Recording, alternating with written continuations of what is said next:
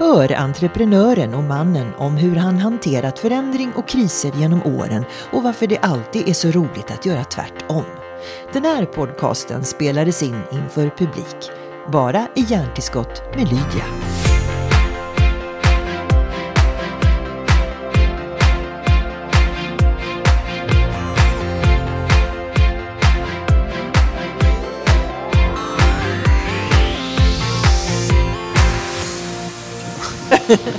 Pigge, hur mår du? Ja, man ska ju säga att man mår bra, men eh, jag var hos läkaren häromdagen och hade fått så otroligt ont i ryggen och sidan och eh, visade att jag fått ischias. Och det var ju spännande, för det har jag aldrig haft tidigare. Och så frågade jag läkaren, så det är inte bara gamla människor som får det där? Och tittade han lite konstigt på mig. det är ju så. Det är lite besvärligt, så jag får vanka omkring lite, för man kan inte riktigt stå still. Man vet inte om man ska stå, sitta eller ligga. Nej, riktigt, så. och så vi, vi, nu som de som lyssnar på podden ser ju inte det, men du vaggar redan som en anka. Ja, ja. Men det är bara trevligt, Ja. lite hemtrevligt. Sådär. Eh, Pigge, det första jag eh, eh, liksom blev nyfiken på, det var när jag tittade lite grann vad du gör nu för tiden. Då står det eh, någonstans att du har sagt att du startade en blogg för att inte bli felciterad. Tycker du att du ofta har blivit det eller blir det? Eller är det du som är otydlig? Nej, men eh, alltså, den startades i samband med eh, den händelsen som jag råkade ut för i Thailand och då ville jag då ville jag ge min bild av hela händelsen och då var vi väldigt tidiga med blogg på det sättet och det var ett sätt att nå ut och ja, verkligen få säga det jag ville säga. För annars är det ibland, ofta när man träffar journalister så har de bestämt sig för att de har en vinkling på det där eh, och då kunde man ja, använda bloggen på det sättet. Och vi ska återkomma till det, för du blev ju verkligen Pigge med hela svenska folket efter att du miste din familj i tsunamin. Men du har ju haft ett otroligt sätt att, att hantera det. eh, Och det verkar som om det är i ditt DNA det här med att förändring kan du hantera, om, om du ursäktar, kanske bättre än många andra. Eller har jag fel? Alltså jag tror att jag, jag är uppväxt i en familj, i en företagarfamilj. Jag hade min, morsa, min mor och far var som yin och yang. Eh, morsan såg till att allt var okej och farsan tyckte man kunde ingenting. Så att eh, man kunde hämta tröst hos henne och farsan då ska man, man ska visa gubbjäveln att det funkar liksom. Ja. Eh, sen är jag dyslektiker i grunden när man pratar om utbildning så tycker jag det är min utbildning. och det beror på att eh, när jag gick i skolan så var jag absolut bäst i klassen, bäst i skolan på att göra fel. Eh, och blev ganska orädd för att göra fel och upptäckte att det var inte farligt. Jag kunde på en svenska skrivning ha en 160 fel och de här tre tjejerna som satt längst fram hade de felen två, då grät de och gick hem. Liksom. Det var nivån på det där. Men genom att våga göra fel så vågar man vara entreprenör. Det är ganska bra del. Och sen har jag Skolan blev aldrig något lyckat när man inte var bra på att läsa så att jag efter efter två år på gymnasiet så, så delade de ut betygen och då får alla fick sina betyg i klassrummet och jag skulle gå till rektorn och hämta mitt. Och det gjorde jag aldrig, så jag fick aldrig något slutbetyg. Men grunden för det var i alla fall att jag, jag lärde mig det här att gå min egen väg och vågade det, vågade utmana hela tiden. Och då blev min utmaning, det har varit som att gå i en spiraltrappa hela tiden. Att varje gång det har funnits en möjlighet att testa något nytt så har jag tagit ett litet trappsteg och tagit ett nytt trappsteg och känt att jag fixar det här och fixar det. Och vågar utmana hela tiden, för det är som allting annat. Man måste träna på att bli bra. Det spelar ingen roll om man ska bli tennisspelare eller entreprenör. Man måste träna, träna, träna. Men fick du det med bröstmjölken tycker du? För att du, du och dina syskon tog ju över eh, din pappas företag och då var omsättningen 6-7 miljoner har du berättat för mig tidigare. Och sen lyckades ni syskon få detta att växa. Var det en lätt historia? Alltså det bör, vi började väldigt tidigt att göra grejer. Så vi fick, jag fick förtjäna mina egna pengar och fick också göra av med dem, så jag slösade bort dem där ganska tidigt. Men eh, tillå, det var ett väldigt tillåtande i hemmet att både tjäna pengar och göra av med pengar, så att då fick man liksom ta konsekvenserna av det där. Eh, och, och den här, det här modet att våga, det var liksom hela tiden att se möjligheter. Och på något vis är jag väldigt nyfiken. Eh, testar. Eh, ihop med mina syskon, när vi tog över den här anläggningen, så skulle vi Kneippbyn pratar vi om nu. Ja, Mm. då eh, skulle vi bestämma på något vis. Hur skulle vi bestämma det där företaget? Vi var tre stycken. Jag har sett massvis av, av familjeföretag där de, de stod bara still för de var aldrig överens. Så att det första vi bestämde det var att två vinner över en, majoritetsbeslut. Och I och med att det var jag som la fram de flesta grejerna så sålde jag alltid in det hos den ena eller den andra, så jag fick nästan alltid igenom det jag ville. Och några gånger när jag fick igenom då startade jag upp ett eget företag och körde det på sidan av, så de tröttnade på mig till slut och så körde vi på. Mm. Det kanske var bra att du hade tre syskon då, för ett ojämnt antal varit värre om det var ett jämnt ja, antal. Ja, men, nej, men det, var, det var väldigt bra och det har väl varit överhuvudtaget just det här att jag, har, jag är duktig på att hitta fördelar i allting. Hade du sagt fyra hade jag hittat fördelarna med det. Men det här att säga att okej, okay, det här är förutsättningarna och vad är, den, vad är den positiva sidan av det här? Och försöka hitta den hela tiden. Och det är ett mindset på något sätt, att mm. jobba på det sättet. Mm. Jag vet att eh, vi hade ju många sådana möten där eh, den ena parten var helt emot det här, men oftast var det här under sommaren och vi hade fullt att göra så jag visste att kommer bara ut genom dörren sen, då har de så jävla mycket att göra så då glömmer de det här så det sura försvinner liksom fort. Men eh, det händer någonting och jag tror liksom på det här momentum hela tiden, att man fortsätter att göra och även om det blir fel har vi i alla fall svängt fartyget lite grann och gått ditåt. Jag kan se det som en sån här atlantångare som man, man kör och så säger någon att vi måste svänga fyra grader. Och ska vi, är det barbord eller styrbord? Men sväng för fan så vi fortsätter, annars kan vi svänga tillbaka. Ska vi stanna det här för att fundera på, då har vi ju stopp i maskineriet. Och då tar det kanske en timme att få stopp på det fartyget, så tar det tre att få fart på det. Ja, man får kryssa fram, det blir ändå aldrig helt rätt. Mm.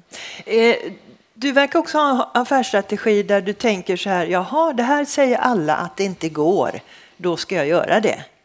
Eh, och det var väl lite så när ni startade flygbolag på Gotland?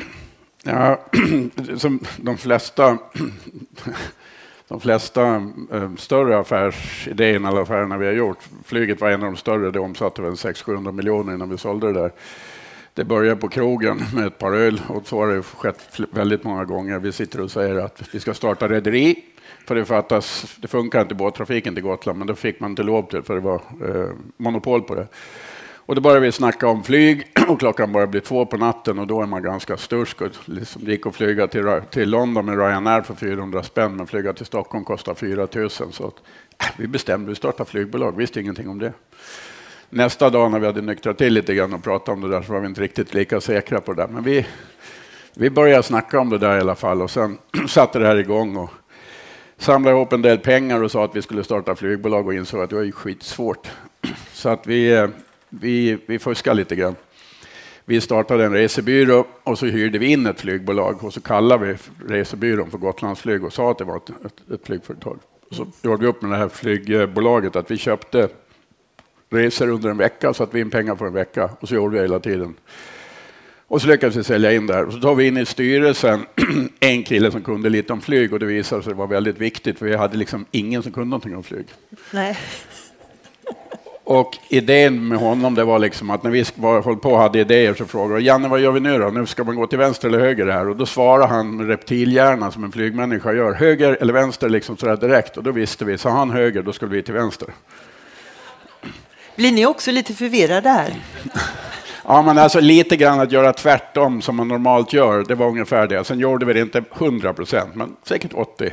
Att vi var livrädda för att bli ett vanligt flygbolag, för vi hade ju inga pengar. Vi hade ju liksom inte det. Vi måste hitta någonting annat. Så vi gjorde det här utifrån kundperspektivet. Jag ägnade mycket tid att flyga med de här planerna för att då kunde möta alla kunderna, för de satt ju fast i stolarna. Så jag bara satt jämte dem och flyttade runt i planet och där satt de. Och så att jag, så jag driver det här bolaget, Det går bra, funkar hur går det att boka, hur gör du och så vidare.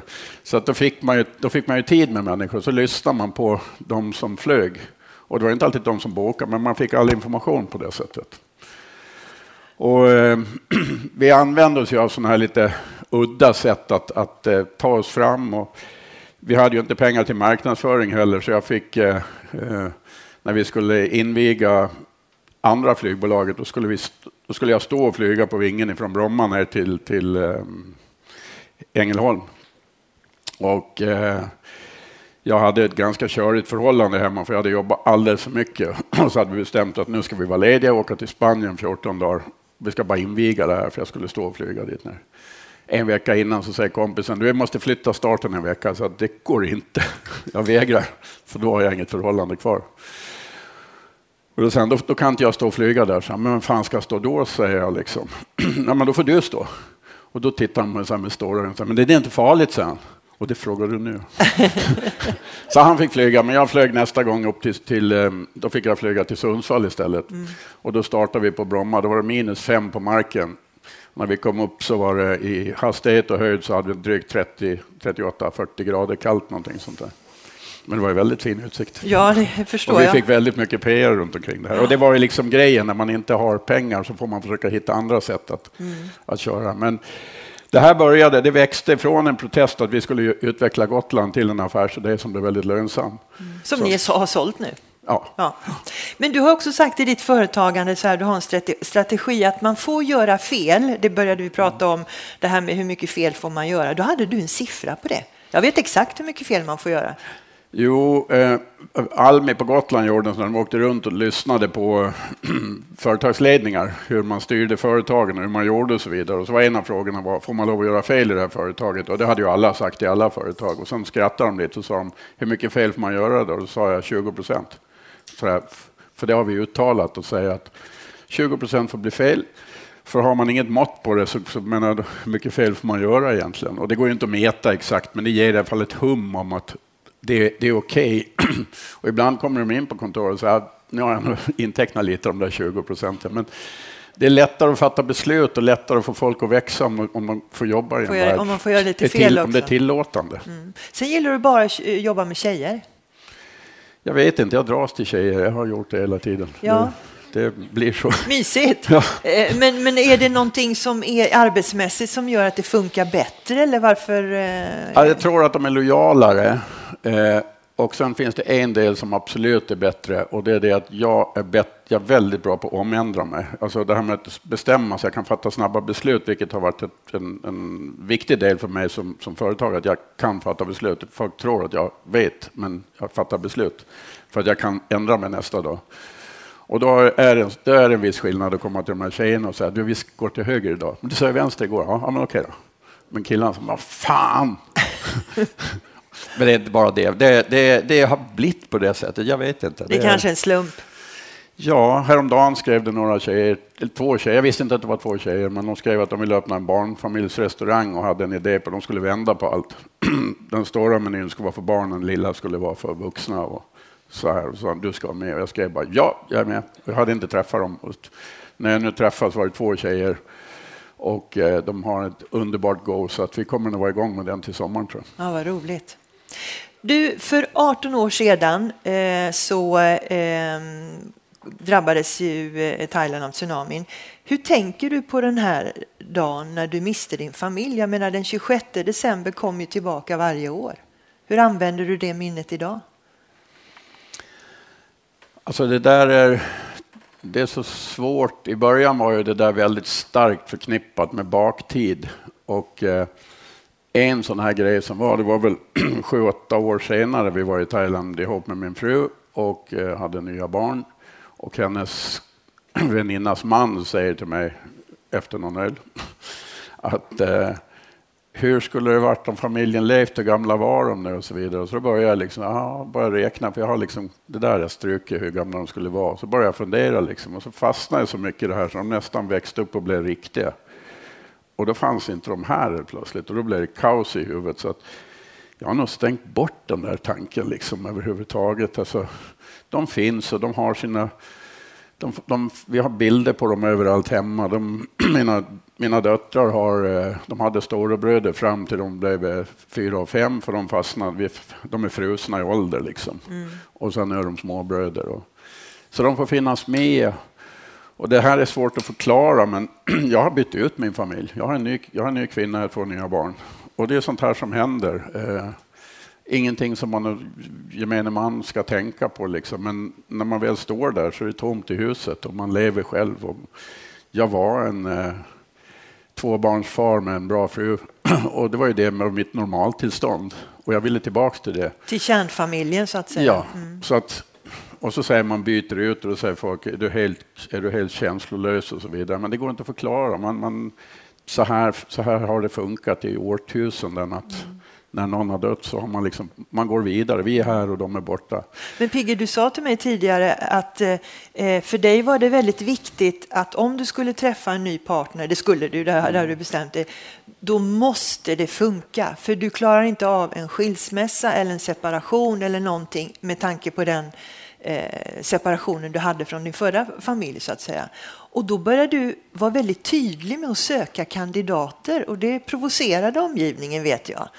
Mm, ja, dels, hade jag, dels var jag 45 år så jag hade bråttom och jag skulle ha nya barn. Ja. Och fokus var egentligen på nya barn. Sen insåg jag att jag måste faktiskt hitta en kvinna också. och vilket jag berättade och Expressen gladligen körde löpet över hela Sverige. Pigge söker ny fru. En ganska bra kontaktannons. Jag hade väl 3 500 svar eller någonting sånt där. Otroligt. Eh, men, men eh, eh, jo, jag var väldigt tydlig med det och jag hade någon bild av alltihop. Och alla de här bilderna, målbilderna, budgeten man gör upp. Jag skulle träffa en kvinna, hon fick inte vara från Skåne, för jag hade en dålig erfarenhet av en mc-klubb från Skåne.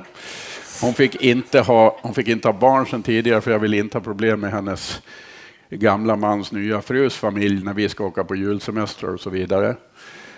Hon fick inte vara eh, någon mjukis som min förra fru. Hon var ganska bitchig, hon var lite halvt syd, sydländsk liksom. Mm. Eh, och så träffade jag en skånsk tjej eh, som hade barn. Som körde motorcykel? Som är jättesnäll. vi grälar aldrig. men, men vi har liksom hittat livet på något vis. Mm.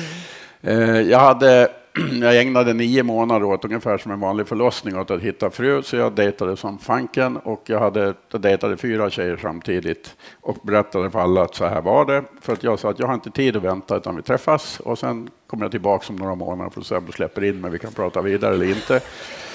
Och då sa tjejerna att vi kan väl träffas i alla fall. Du får skylla dig själv, för jag tänker träffa fler tjejer nu, för jag har bråttom med det här. Och så blev det. Och ingen av de här tjejerna skulle kunna tänka sig att de skulle göra det här. Framförallt inte Monica som jag är gift med. Hon sa att jag skulle aldrig ha ställt upp på det, men hon gjorde det. Men jag var ärlig och rak och visste vad jag ville. Mm. Och jag sökte liksom en, ett, ett förhållande som skulle hålla. Så att när vi liksom kom tillräckligt långt i det här så tog Monica och så åkte vi till eh, Turkiet en vecka för att hitta alla sätt varför vi inte skulle vara ihop. Så vi ägnade hela veckan åt att hitta, eller eh, hitta egentligen ingenting som som gjorde det. Men jobbade liksom lite bakvänt. Och Vänta, vänta, ni åkte iväg för, för att skriva en lista på varför ni inte ska vara ja. tillsammans. Och ni hittade inte en enda punkt? Nej, i stort sett inte. Nej. Det, är, det är en bra, bra Tinder-grej. Kom ja. så ses vi ja. och så pratar vi om varför vi inte ska vara ihop. Ja. Det, det, då, då, ja, det är bra. Ja, men om vi nu ska gå i relationsspåret då, så var det också så att på något vis så det här med att man blir så blixtförälskad och, och, jag var livrädd för att bli blixtförälskad för jag trodde då man går så jädra fel. Så att eh, det var en väldigt så, man betar av allt det, för här finns ett bra ämne att jobba på och så vidare. Och Monica var inte heller så speciellt sugen på det, här för hon hade ju bestämt sig också från att hon hade ju barn, de skulle inte ha några fler barn. Och, eh, flytta och dra igång alltihop. Men till slut så, så låtsas vi ihop det här i alla fall. Och vi hade någon idé på att vi ska jobba på det här förhållandet och så har det blivit. Vi, alltså, vi startade här och var kära liksom. Och igår var vi här och i morse när jag ringde och kollade med henne var vi här.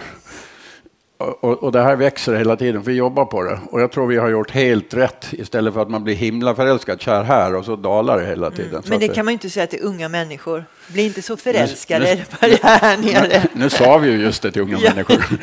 ja, allt är relativt. Ja.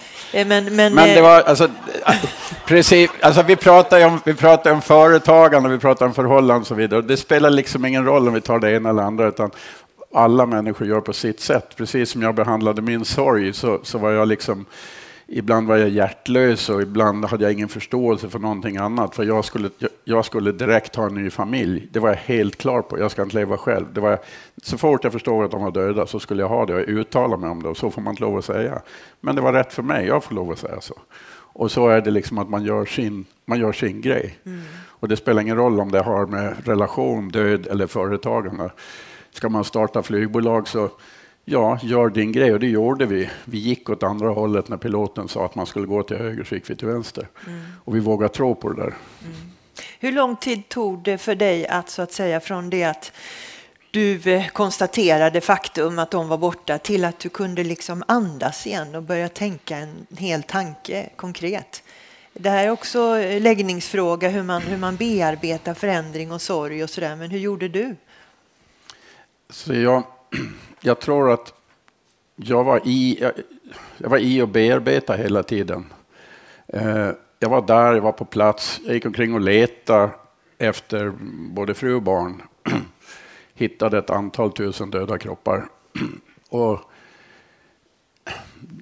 fick liksom se och göra allting. Jag hittade dem, jag, de slarvade bort dem, jag hittade dem igen, man fick begrava dem, kremera. Man, och, och, vi pratade och pratade och pratade hela tiden. Så jag gjorde nog på det. Skulle det hända igen så skulle jag göra på nästan exakt samma sätt, trots att jag inte förstår att det här kanske var precis rätt. Men idag när någon dör hemma så skulle jag komma upp i sängen och hitta min fru död, då ringer jag och sen stänger de av huset. Jag tror inte barnen får gå dit en gång. Vi liksom, det göms undan på något vis. Här. Man får möjligtvis komma till bårhuset och ta adjö. Och när vi gömmer undan saker, allt som är besvärligt, det blir liksom det blir, det blir, in, det blir inte bra. Mm. Och det blir skrämmande och det blir något konstigt ja. och allt möjligt. Och det är, det är inte det är tillbaka till det företaget. När det blir skrämmande och jobbigt i företag så, så, tar vi inte upp de här sakerna. Jag stod med, för några dagar sedan så satt jag med, med ett av våra största svenska företag och deras ledningsgrupp en av ledningsgrupperna i någon division där och så pratade vi om kriser, för de hade haft så mycket kriser och eh, det var väldigt jobbigt med de här kriserna. Så vi fick titta på kriser lite i större perspektiv och säga vad kommer det ut kriser? Ja, man lär sig otroligt mycket. Det är klart att jag inte skulle vilja att min familj hade dött. Men nu har de dött och, och det är rätt enkelt att vara död för man, man bara är det. Den som är kvar har det jävligt jobbigt. De måste liksom ta tag i, i saker. Och gör man inte det, då utvecklas man. Jag har utvecklats otroligt mycket som människa. Och det har ingenting med att göra att jag säger att tack vare att de dog så är det så här. Vi var nere på när eh, mina grabbar de fyller bara fyra och fem och det gör de varje år. Så att jag har liksom frusit dem där för jag kan inte se dem som 25-åringar eller 30-åringar och så vidare. Och då var vi nere vid graven och jag åker gärna motorcykeln och en av tjejerna hon åker gärna med. Så jag åkte dit ner och hon, eh, vi står där och då ställer hon sig rätt plötsligt och skriker Grattis Charlie! Så, och så säger han, pappa, vilken tur att Charlie dog. Annars hade jag inte funnits. Och det är liksom följden av det här. Det är så konstigt men så är det ju. Så är det. Mm. Så är det. Mm. Och vi har mängder av Estonia-barn, Tsunami-barn och andra barn som dyker upp. Och ur eländet så växer det fram saker. Ur skilsmässor så är det folk som är jätteledsna och sen ett år senare så är det det bästa som har hänt att de äntligen skilde sig. Liksom. Mm. livet går vidare. Mm. Och du har en fantastisk förmåga och med smak och eh, hederlighet verkligen gifter ihop de här sakerna, både privatliv och företagande, när du pratar kriser och sådär. Hur är företagandet idag till exempel? För, förlåt? Hur är för, ditt företagande idag?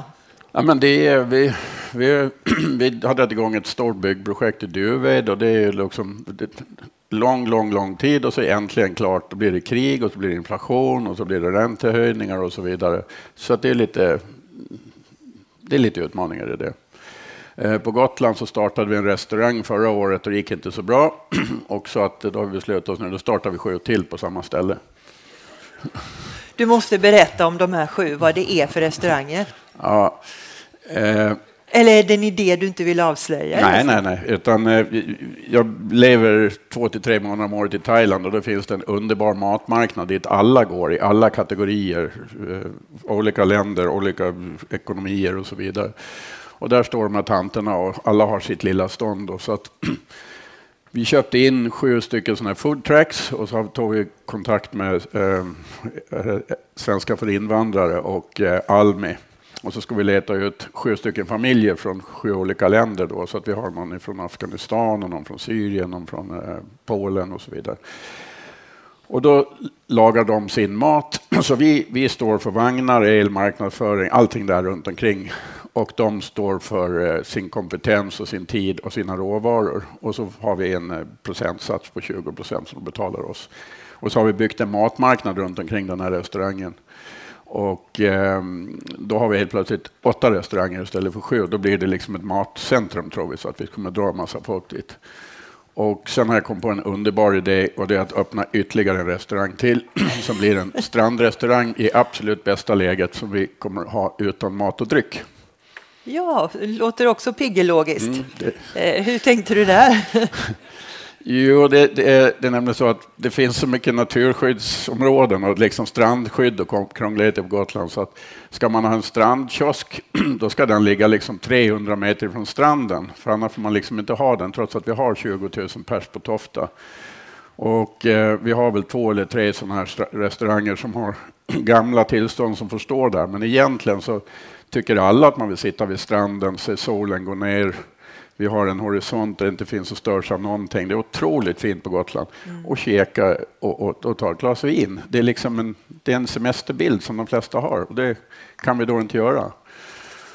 Och då kommer jag fram till att om man, om man eh, skiter och söker tillstånd för någonting, då kan man bara ställa dit borden. Så att det hela är väldigt enkelt. Man går in på nätet, beställer ett bord. Vi ställer ner ett bord med linnedukar, linneservetter, porslin, glas, iskyl, en kylbänk jämte och ni tar med er egen sprit ner och så går ni upp i vår matmarknad och hämtar maten. Det är precis som ni själva har ställt dit, men därifrån så bär vi bort grejerna. Det är faktiskt briljant. Men du, sådana här eh, eh pigga idéer, får du inte lite motstånd? Är det ingen som redan pratar om tillstånd och försöker hitta någon, eh, någon anledning till att försvåra det där? Eller är det, det är bara att tuta och köra nu? Jo, alltså, jag har en kompis som säger det är mycket enklare att be om ursäkt än att be om lov och jag tycker det är bra. Men, men jag, det här, det, nu är ni den första som berättar just det här sista för, så att det ska vi snart berätta. Och förhoppningsvis kommer många att bry sig om det. Då slipper vi, då slipper vi annonsera om det, för då kommer det sköta sig själv. Lyssna och lär! Ja. Piggeverkelin-filosofin. Ja. Nej, men, ja, men det, det, är så trångt på Gotland, eller det blir så mycket och det finns så många som är som ska bevara och det måste vara så rättvist. Det finns ju ingenting som är rättvist. I skolan försökte man vara rättvis och sen när man släpps ut därifrån så är det ingenting som är rättvist längre utan man borde lära sig mer i skolan hur orättvist livet egentligen är. Mm. Och att man själv får ta tag i saker. Sen får man ju vara schysst mot människor, det är en annan sak. Mm. Men det är inte rättvist. Och en del ska ha millimeterrättvisa, men då får man dra nytta av det där. Hur gamla är dina tjejer idag? 13 och 15. Mm. Hur fostrar du dem med tanke på hur du hade det i skolan och vad samhället faktiskt förväntar sig av unga och så där. Är det någon särskild pappastrategi du har? Ja, dem? den ena dottern är jättesvår. Hon, hon, hon, hon, är, hon är eh, hästtjej och i och med att hon är så intresserad av hästar så sköter sig nästan själv. Eh, det går inte att få kontakt med henne, det är bara hästar. Så att jag har välja på att börja rida och det blir inte så. Så att jag kör hästskjuts och eh, är eh, sponsor. Ja, och pratar med på vägen. Ja, ja då blir, men hon är inte speciellt pratsam och den andra är precis tvärtom. Och, och, om man nu ser på det där, för jag säger, vad, vad, har vi för roll som föräldrar? Jo, det är att de ska liksom vara förberedda på framtiden.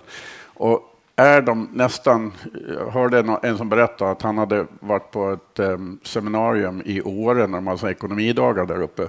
Och han blev inbjuden av Swedbank på ett möte för de trodde att han var en kvinna för han hade ett ganska konstigt förnamn. Så han var med 200 kvinnor på den här. Och när han kom dit sa han, ja då får du vara kvar. Och då hade någon ställt frågan där inne, hur många var hästtjejer? Och majoriteten av dem var hästtjejer där inne. Och så anställde vi folk när jag var på Knepen, att eh, alla som hade sysslat med hästar, liksom, när man är 16-17 år har man inte mycket CV, men har man jobbat med hästar så var man alltid högst upp i den här, för man var van att ta i och så vidare. Så där ligger en stor del av det. Den andra tjejen hon testar allt möjligt och, och hon börjar med hästar och den andra börjar med kaninhoppning. Det var inte någon av mina. Men den lilla tjejen har i alla fall nu lärt sig köra motorcykel så nu har hon en 125 och vi kör omkring och ibland kanske på ställen man inte får. Mm. Jag förstår. Men vi har kul.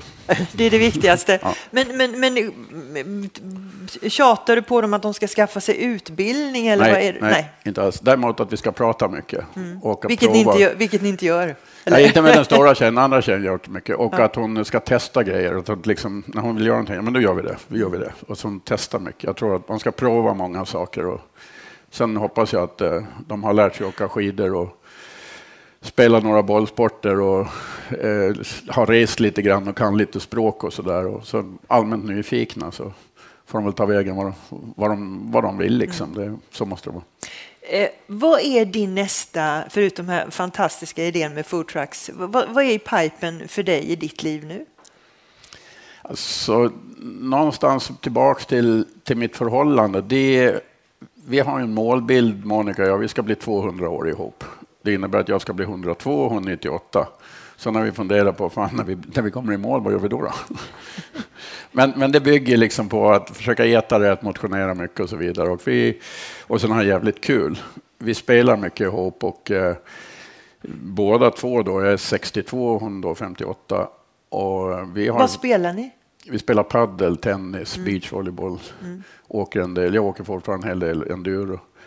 Um, att, att, vi har kul, att vi har kul ihop och uh, att man jobb, hon har, hennes idé har alltid varit, alltid, alltid att jobba lagom lite. Och jag försöker jobba åt det hållet också. Och någonstans möts ni på mitten? Alltså henne flyttar man inte på så att jag måste, jag måste förflytta mig. men, men det är en, det är en eh, i allt, alla de här bitarna som är så är det en, en väldigt viktig roll den här. Och, eh, Eh, jag brukar prata om stabilitet. När man bygger hus så måste man ställa det på en fast grund. Och när man bygger sitt liv, då, om man nu ska bygga den ihop med någon, så måste man grunda det där ordentligt så att vi är överens om vad grunden är och vad vi har för värderingar och hur mycket jag kan fara iväg och jobba på olika saker och göra grejer. Jag säger ju gärna ja till väldigt mycket, men jag ska vara pensionär mellan 8 och 10. Jag har försökt olika sätt att vara pensionär. Först ska jag vara ledig på fredagar, så var det halva fredagar och så var det torsdagar ledigt. Men det som har varit bäst nu det är i alla fall att vara pensionär mellan 8 och 10, för då spelar jag och leker. Mm, det är två timmar i alla fall. Ja, ja. varje dag. Fantastiskt. Tack så mycket och lycka till. Pigge Werkelin. Tack.